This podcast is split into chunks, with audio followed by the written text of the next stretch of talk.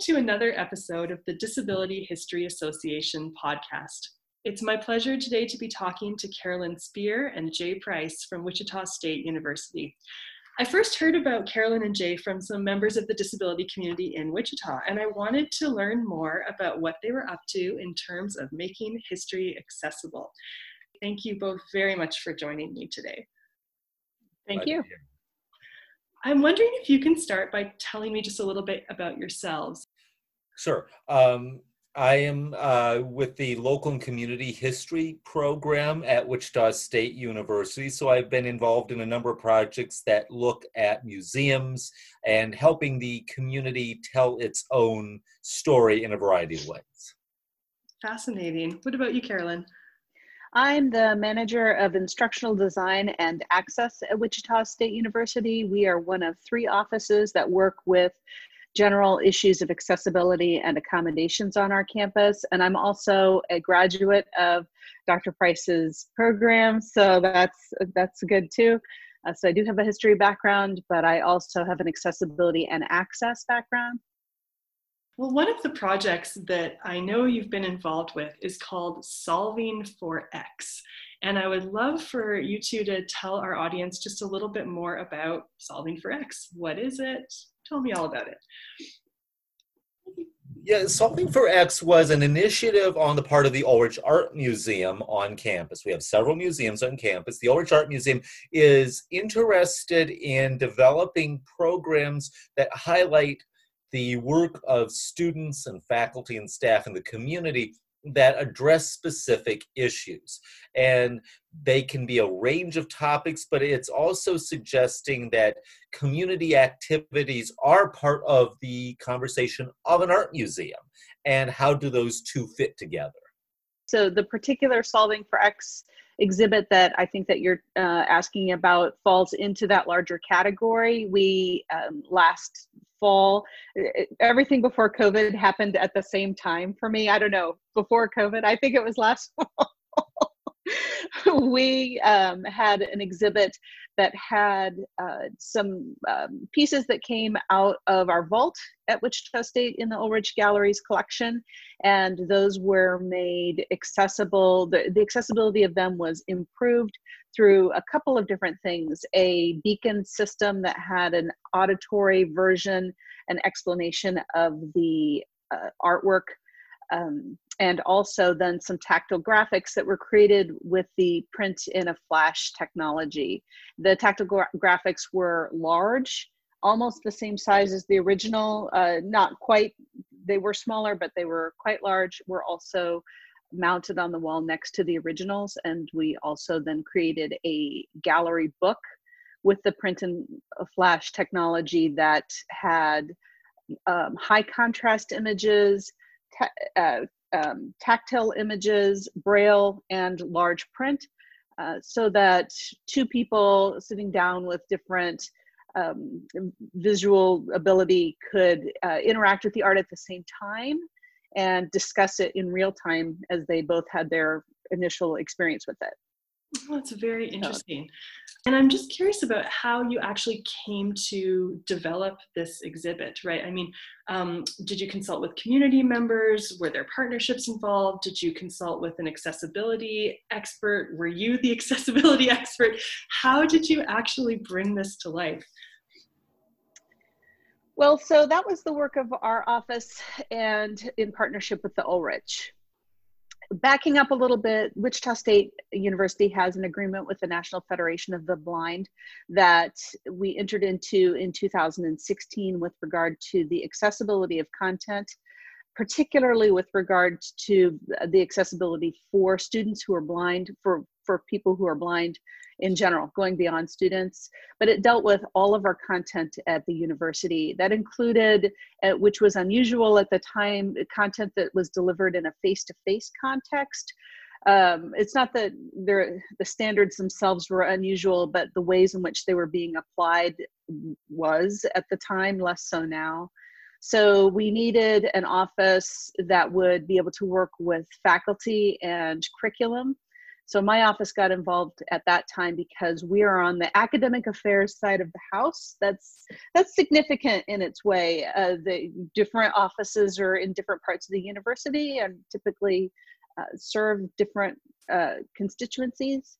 And my office serves an academic purpose. Um, and so we got involved in that time. So even though your question is specific to this one event, it wasn't like we walked into it just without any background at all. We had, at the time of this event, a student who worked in our office who uh, is blind, who uh, is a screen reader and a braille reader. He uses screen read- readers and is a braille reader and um, has a fluent uh, and well-trained tactile um, hand hands. So uh, this student was able to do uh, a lot of the assistance that we needed in order to sort of support this effort. I also have a working artist in my office. So the my artist was able to work with the pieces of art as art, as visual art, and uh, create pieces that uh, then were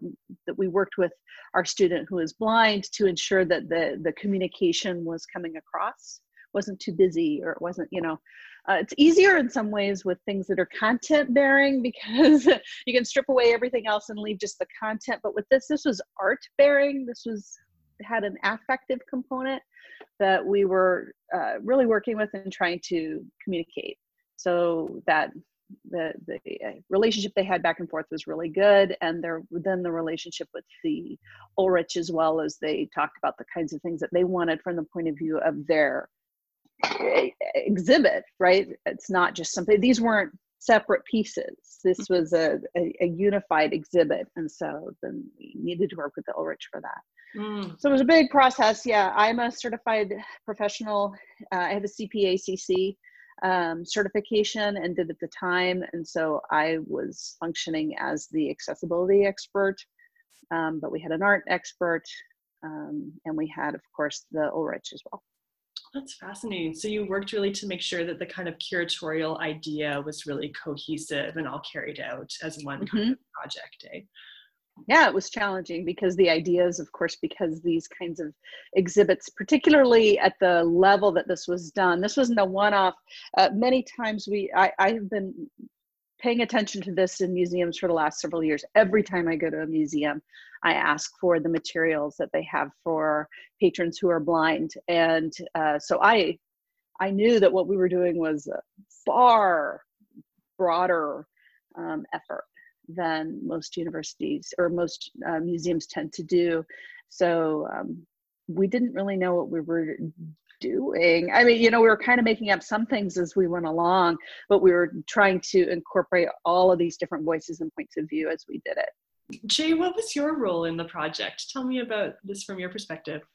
Well, this particular project is a little bit different from what I've been working on. I've had the pleasure of working with Carolyn over the years. In fact, uh, we've worked on a couple of projects looking at uh, the Obama Kansas Heritage, for example, and a number of other local and community projects over the years. So uh, I, I, knew the, the capability of, of Carolyn in, in handling something like this. The way maybe to think about this, though, is well, is that um, when we entered into the agreement with the Federation for the Blind, it wasn't just instruction. I think universities tend to think of this as, oh, okay, how do we make things accessible in the classroom? Mm-hmm. And it's not just accommodating, it's also full on accessibility from the from the get-go. But the impetus isn't just classroom instruction, it's everything we offer. And so if we say everything, this means including museum exhibits, this means visitors to campus. This isn't just a classroom conversation, it's a campus wide conversation. And that awareness is still a work in progress for a lot of folks because we're not used to thinking in those terms. I, I want to add in on that. It is it is striking. It, Dr. Price is absolutely right that the word everything means everything.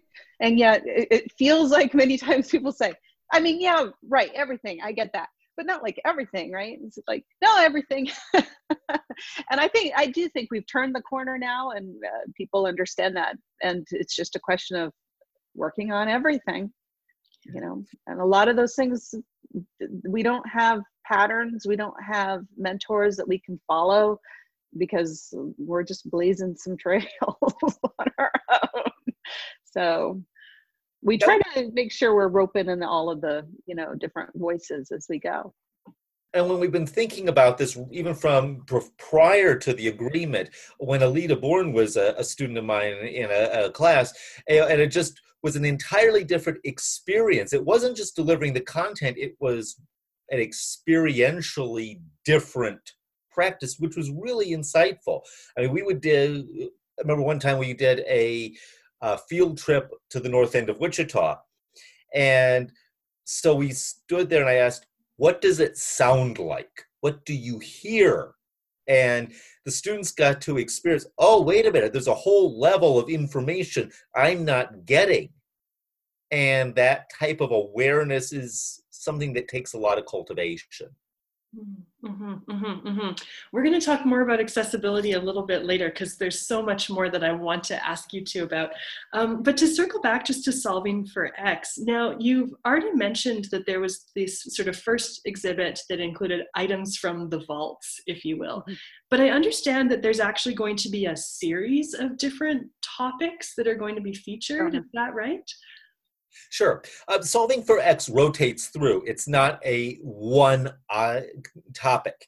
Um, and so there are going to be different themes over the different semesters. So water and environment is one. Mm-hmm. Um, I actually participated in uh, a PechaKucha talk that was related to ethnic entrepreneurship and some of the recent scholarship we've been doing. So it's not that accessibility is the topic, it's one of a rotating set of topics, but it's mm-hmm. also about forcing folks to be more creative about what they're talking about right from the outset.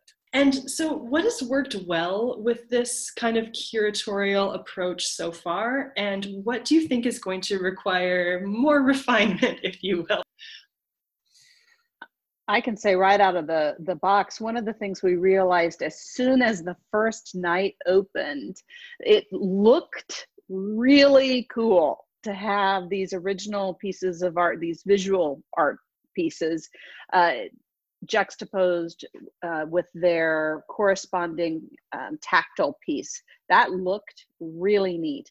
And in and of itself, there wasn't anything bad or difficult about that. But we didn't have sufficient signage or enough. Um, tactile um, sort of guidance mm-hmm. so that people knew people who were blind who were interacting with these uh, these uh, pieces um, knew where to what to touch right? What to touch what not to touch because of course in a gallery setting touching isn't a thing right? So um and we th- and we we thought we had enough. We certainly planned for it but we just didn't.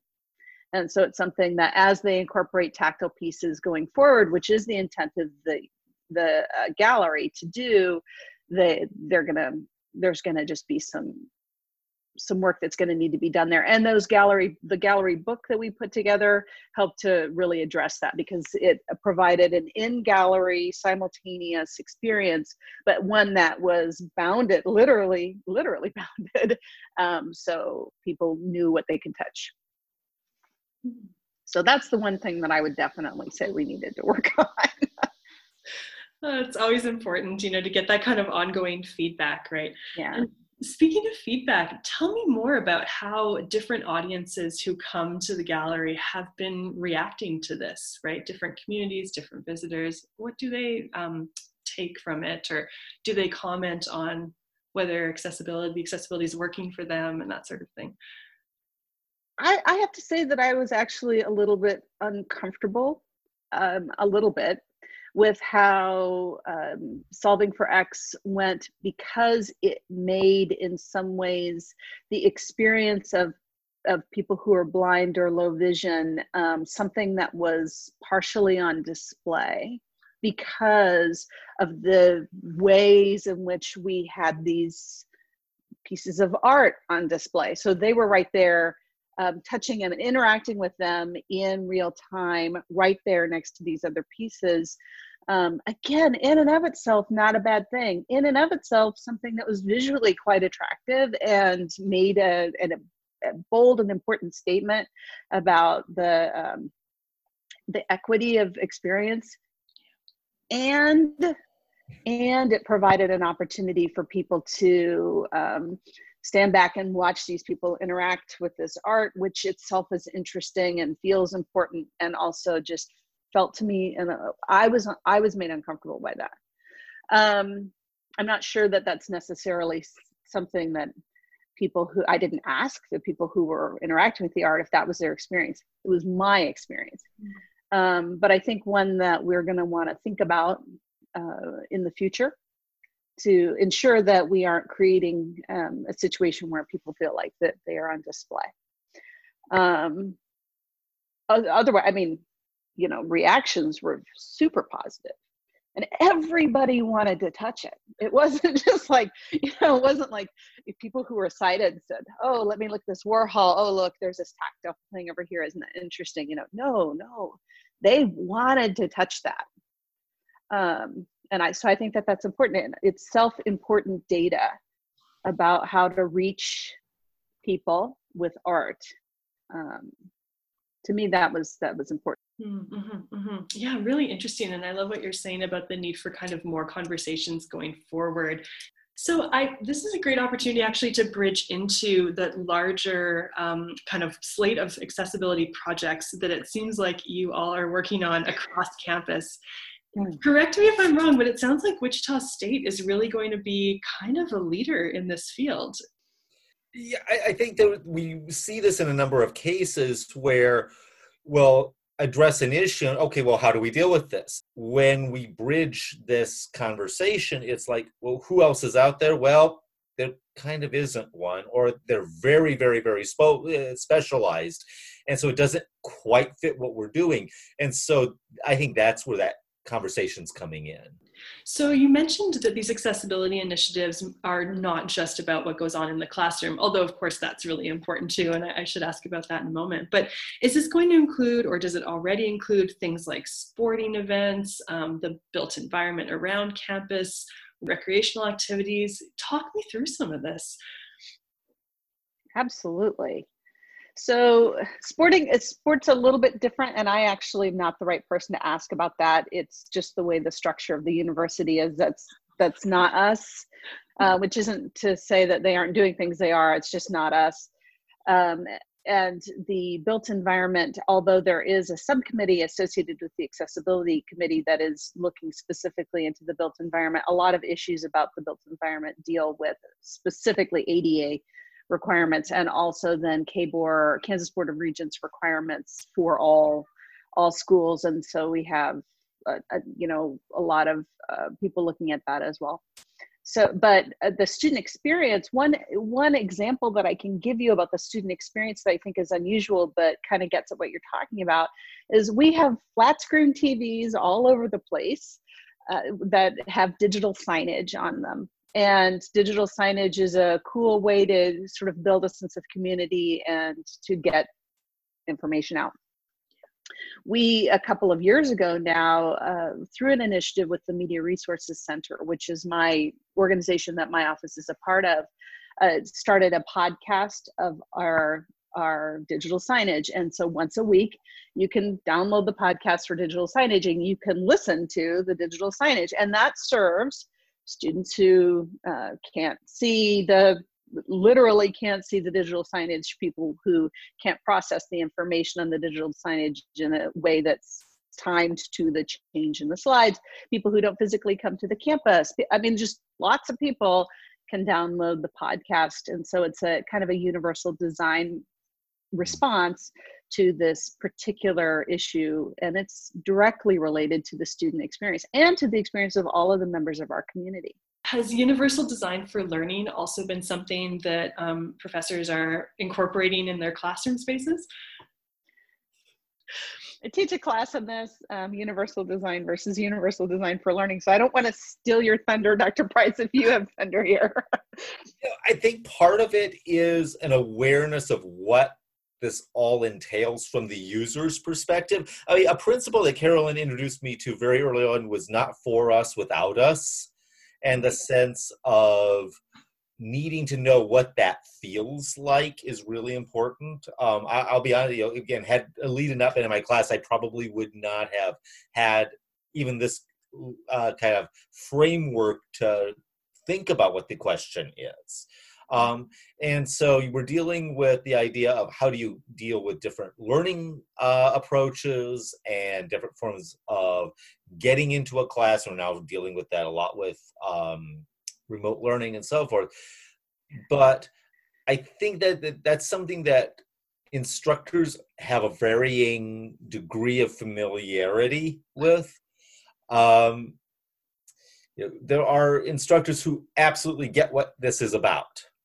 There are those who understand it, but and you know i think there's just that kind of building that in and okay i think there a lot of instructors are frightened of it because it seems very very daunting. Um, and so that is probably part of the kind of it's okay we're gonna we'll do it is fine is probably an attitude that just has to be developed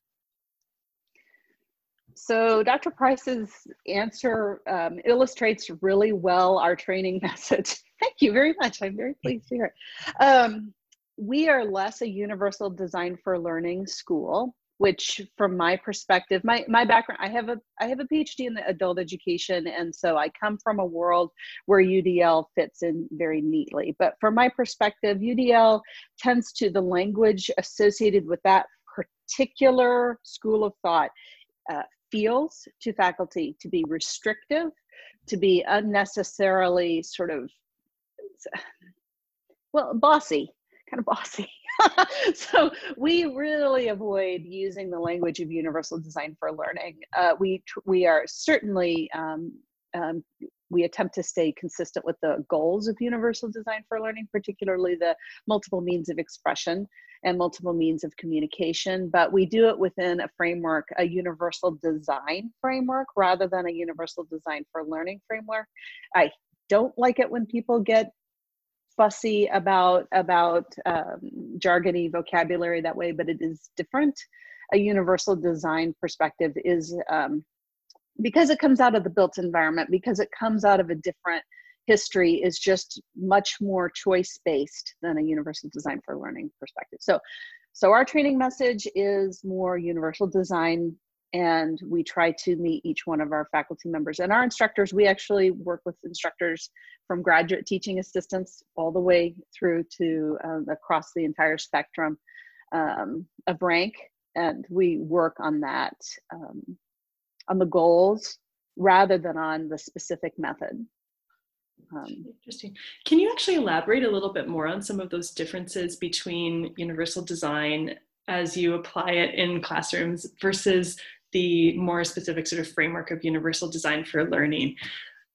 Sure. So universal design for learning focuses very heavily. It's it it comes out of, and there's nothing wrong with it, but it's different uh, from our history. It comes out of a K-12 um, relationship with education. Mm-hmm. The distinction between a K 12 relationship with education and a higher education relationship with education comes from the core of it comes from motivation.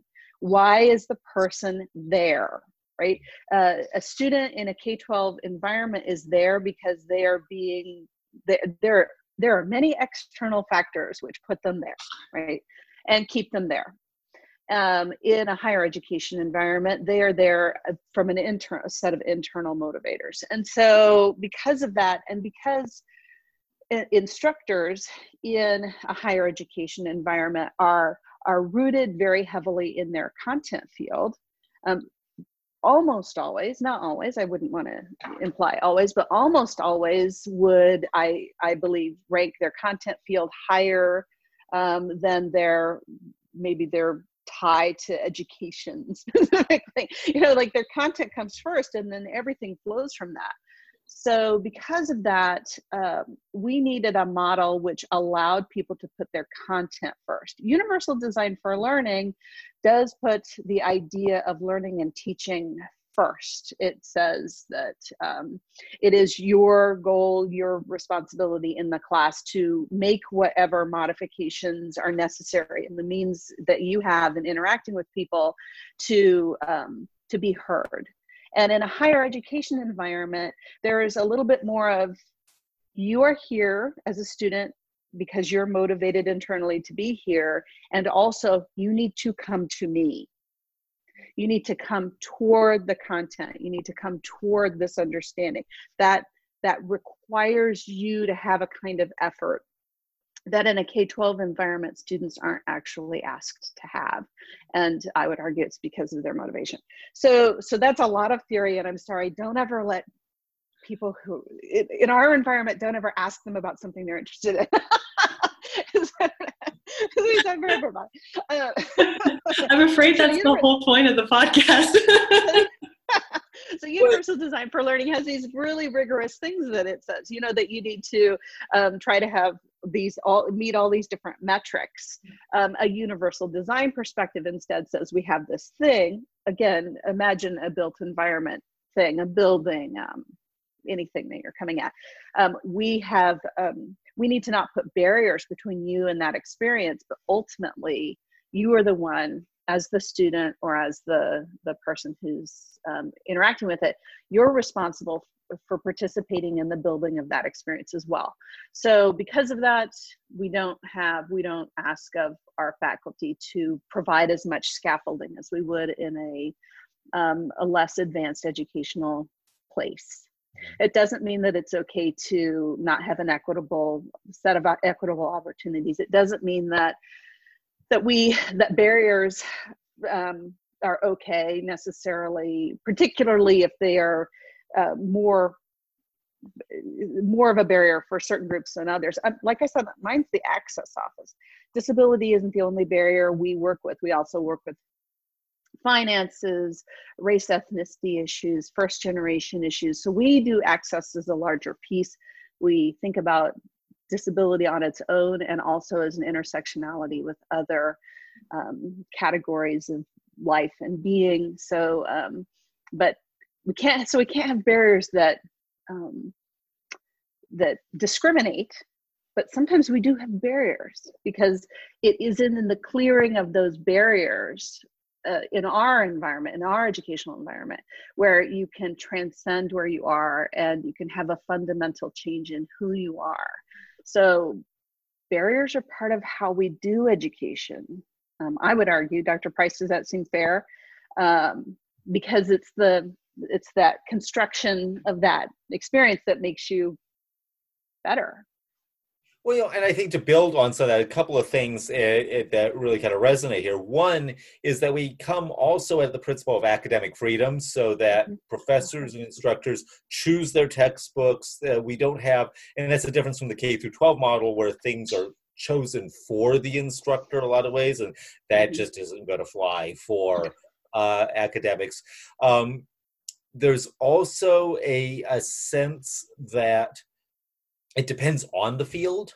Some fields are a lot more open to this. Uh, coming from a public history field where I deal with museums and preservation, okay, this is a conversation that other parts of the world professionally are dealing with.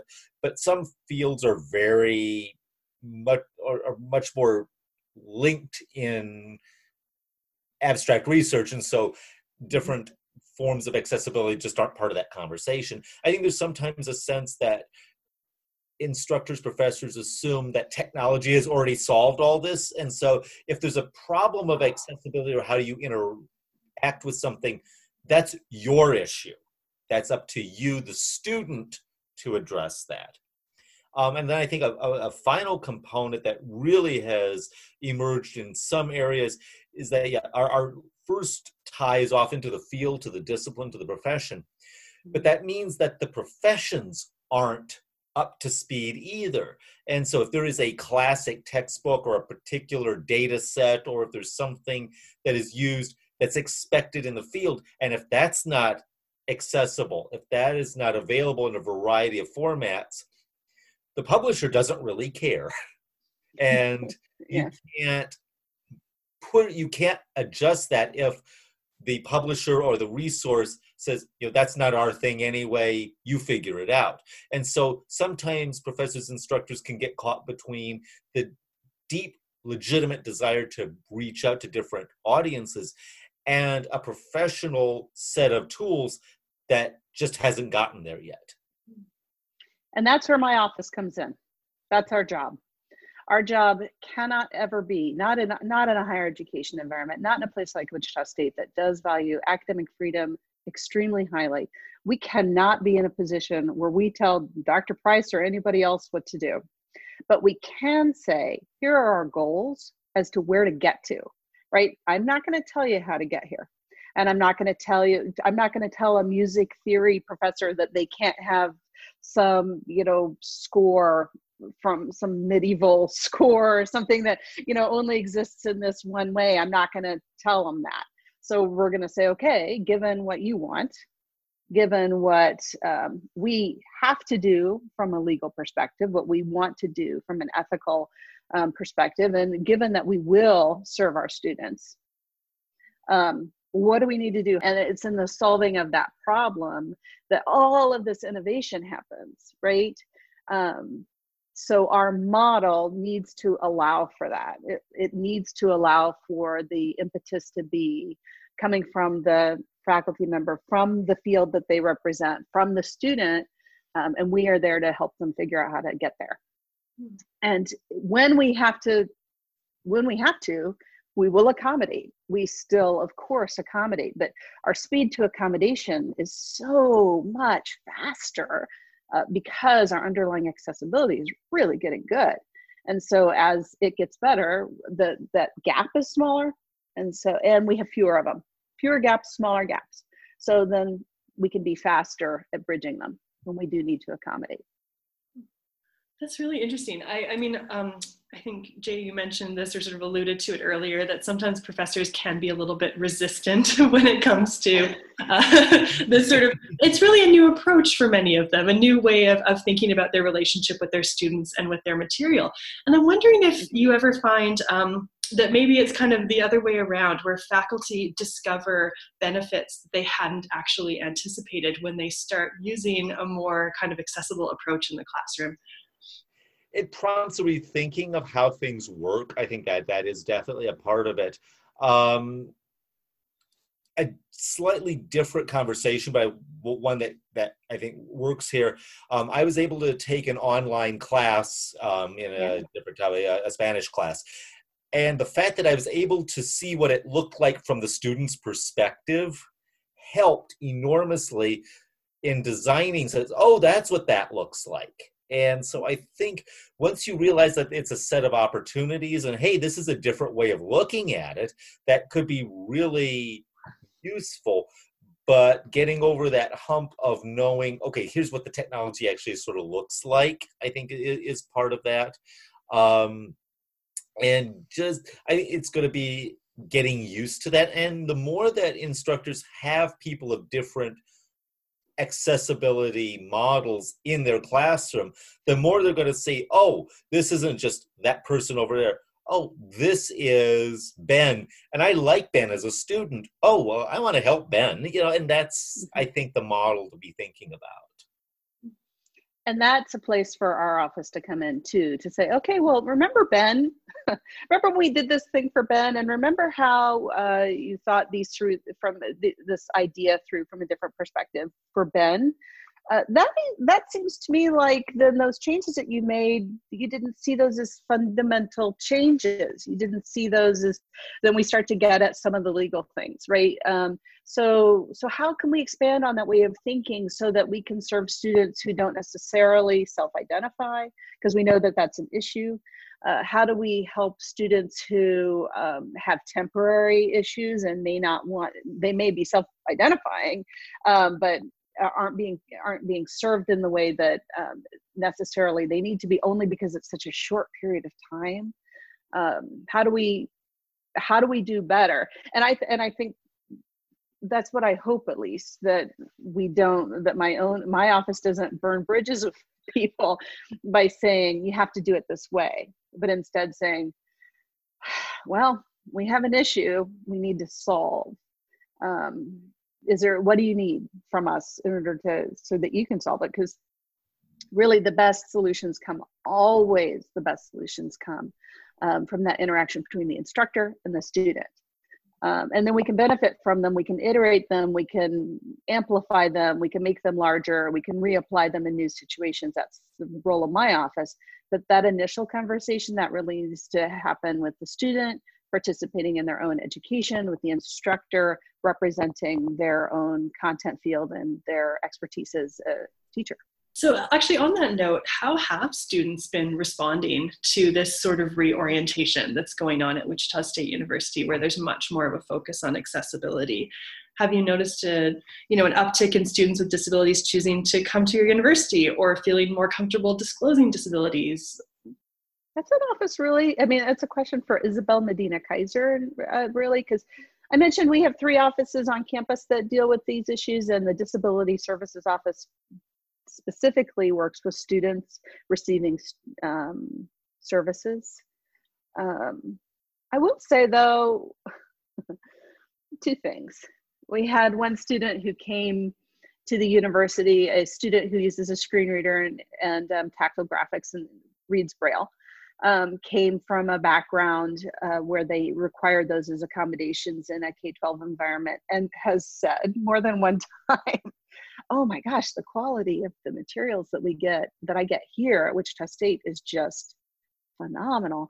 And that is created, all of that's created in house um, in a cooperative um, give and take between an expert, a tactile graphic and braille expert, and the instructors of the classes.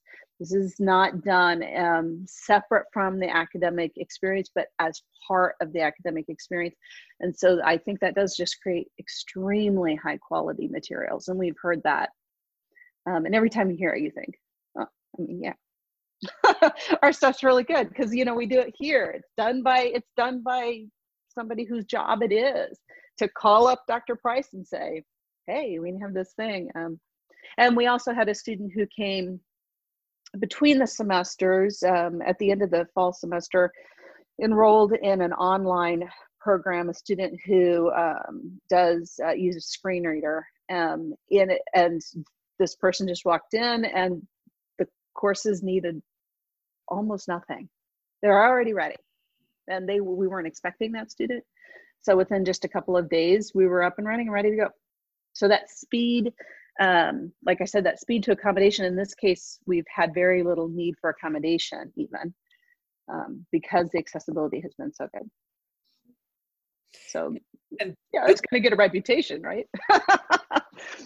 well, and I think the more we can bring strong students into the classroom this way, and that by having accessibility, you get to see, hey, there's this really great student who's doing this publishing, who's going to this conference, who is doing some incredible cutting edge work, and it's just a really all around cool student.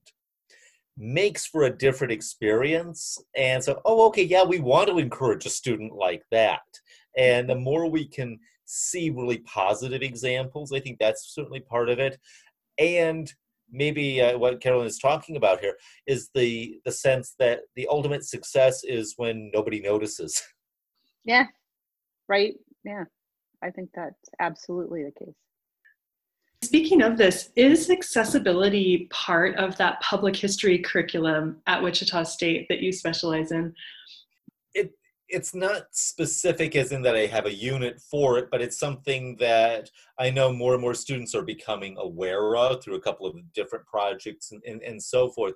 Um, if nothing else, maybe it's have, making sure my students are aware of the conversation, mm-hmm.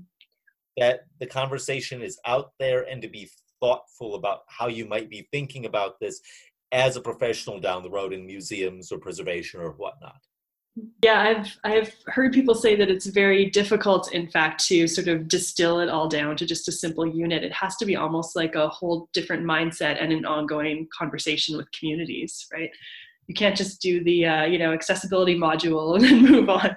One of the things that we have because of our agreement with the National Federation of the Blind, we have um, a very interesting definition of instructor for the class. It is the broadest possible definition you can imagine. Anybody providing content to a Wichita State student um, is a considered an instructor. so that means if I have a class, because I I also teach, I teach in the criminal justice department, and if I have a class and I were to ask you as a student to um, present ch- this chapter, uh, that means that you are functioning as the instructor and the, even though you're not instructor of record and that the content that you provide has to be accessible. So to that end we did wichita state created an organization um, called the kansas accessibility resources network which can be found online at ksarn.org and it has all of this training that is this atomized sort of as needed training about accessibility that dr price could use in his class if he wanted to that then it could get used you know by by people in student affairs before they have people on campus for orientation. I mean so it's like for everybody. And um, it's those are just free online little modules on all these different ways um, to ensure that your materials are accessible, particularly digital materials, but we also have information about face-to-face presentation, going to conferences and presenting in an accessible way.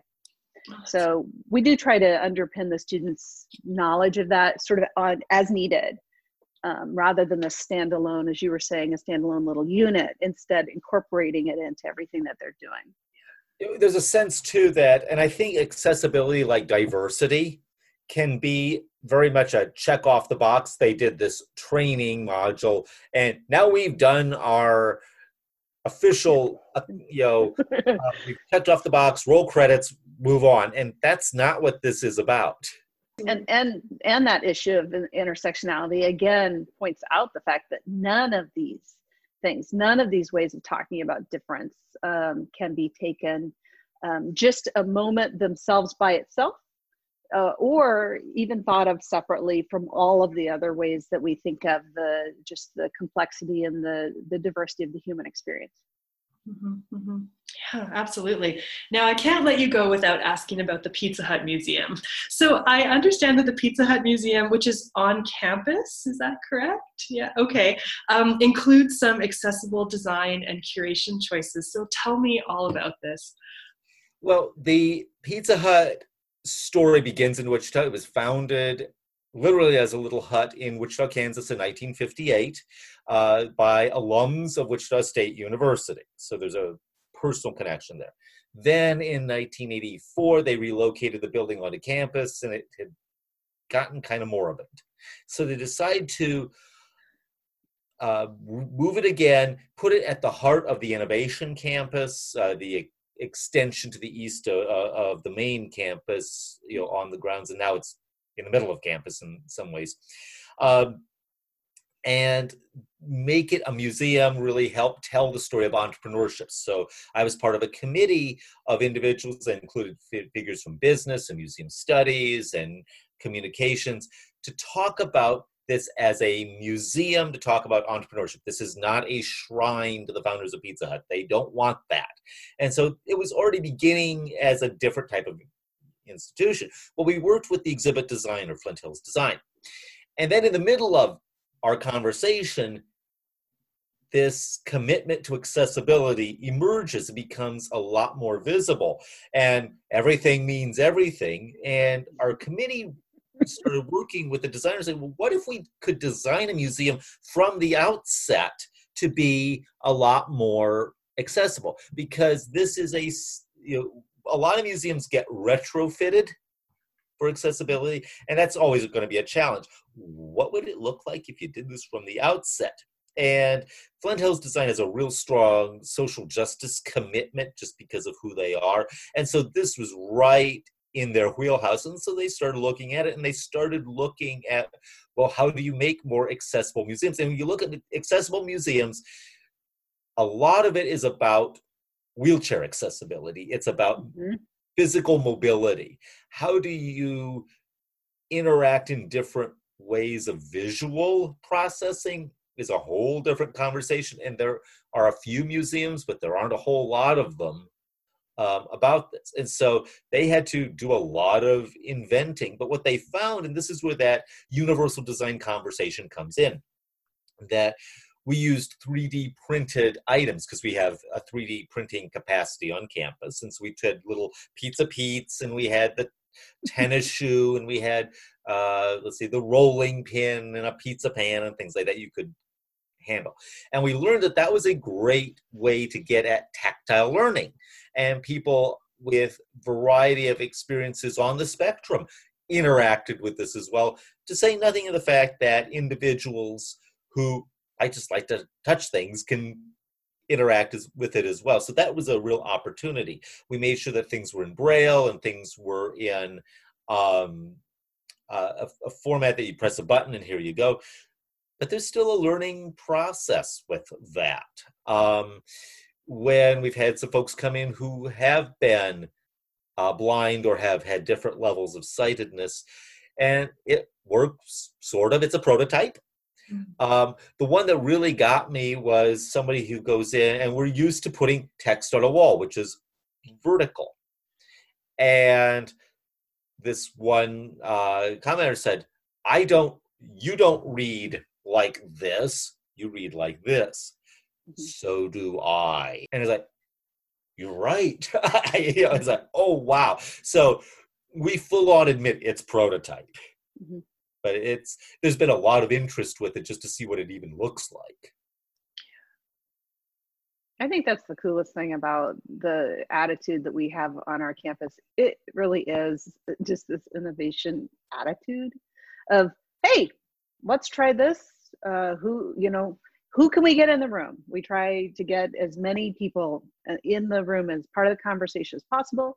Let's try a couple of things. This worked, this didn't work, this worked, but we need to do this. Let's move on um, we don't get so mired down in the oh my gosh everything just has to be perfect from the beginning that we can't move on and at the same time we're not so married to any one decision that we just ignore that we might have some problems with it that we need to fix. One of the things that came out of that pizza hut project that we use just everywhere now are those qr codes. Those codes that you can scan with your phone and then they'll take you to the website. Yeah. We just use qr codes to to improve the accessibility of our stuff all over our campus. And that helps people who are blind but that helps people who everyone i mean you know just everyone you can hear it or you can take that information away and and interact with it later all kinds of ways that that's supportive of people's experience so that definitely and it's just cool it's a fun place to go it's a it's neat. They did a great job. I wasn't involved in that project, but Dr. Price and the folks he worked with just did a great job. And and just with, let me just say from a cost perspective uh, that because I can hear the people listening to this going, oh, well, that's great if you have enough money. I mean, you don't have enough money not to do it this way. This is the cheapest possible way to do it. Uh, to to start from the beginning, to build it in from the beginning is the least expensive, the richest, the most interesting, the best outcomes. Like everything is the best if you can do it from the beginning. Not everybody can. Lots of things have to be retrofitted, lots of remediation in this space. But when it's possible to do it from the beginning, that's the coolest. And to hear those different voices and different perspectives, that's just going to make your exhibit so much better, your museum so much more relevant. And so it was fun when we presented at the Mountain Plains Museums Association on this last year, and we packed to we played to a very large room. Uh, you know, it was a, it was a well attended session, and somebody came up to our group later on, and she said, "I deal with interpretation. She's used to first person interpretation. That's that was her her her background." She said, "My daughter works in museums, but she's a technology person, and almost never do we go to a session that addresses both of our interests. we could do that this time because there is that intersection of interpretation and technology and design that you don't often see, even in the professions. Very interesting. I'm glad to hear that you're doing some publicity around this, right? Going to conferences, doing this podcast, by the way. Thank you. because it sounds like there's really a lot that other museums and universities can learn from all that you're doing it's very exciting and i hope that they hear that it really there there are inexpensive ways to move forward it is it is you know the whole eating an elephant thing but there is always from where you're standing one thing you can afford to do one thing that you can do right now um, you know, and we make all, basically everything we know we make available for free to the community. We talk, present on a number of on this topic and related topics pretty regular back when we used to be able to used to go places and talk about these things. And um, it was fun fun while it lasted. Remember remember those days? But oh, yeah but there's always something you can do. Um, there's a there's always a person you could invite to your meeting get that voice um, you know that untapped resource uh, into your project. Well, and I think this also goes back to the idea of design and cost, because, and this is where the universal design conversation comes in, because rather than design something for five different constituencies, which can be clunky and cumbersome, mm-hmm. if you have a little bit more of a universal design, you might only have to design it once. Mm-hmm. Mm-hmm. I mentioned that we have three that we have three offices that do these things, and um, I know that I mentioned a little bit about the skill of our our office we call AAA Academic Accommodations and Accessibility, but we are creating all of that stuff in house, and that does that is a great model. And I think universities and institutions probably look at that and think, wow, there's no way that I can afford it. But I think it's ultimately a less expensive model and it allows for this level of specialization that's just amazing. Um, the work that they're doing, you know, you just think they, they're all these different kinds of braille. I don't know. It's all this different kinds of braille and and they're they're brailing and creating tactile graphics for for math classes, calculus classes, up through Calc 3 for um, um, discrete algebra i think i don't actually yeah, this is the edge of where i know what kind of math is. Uh,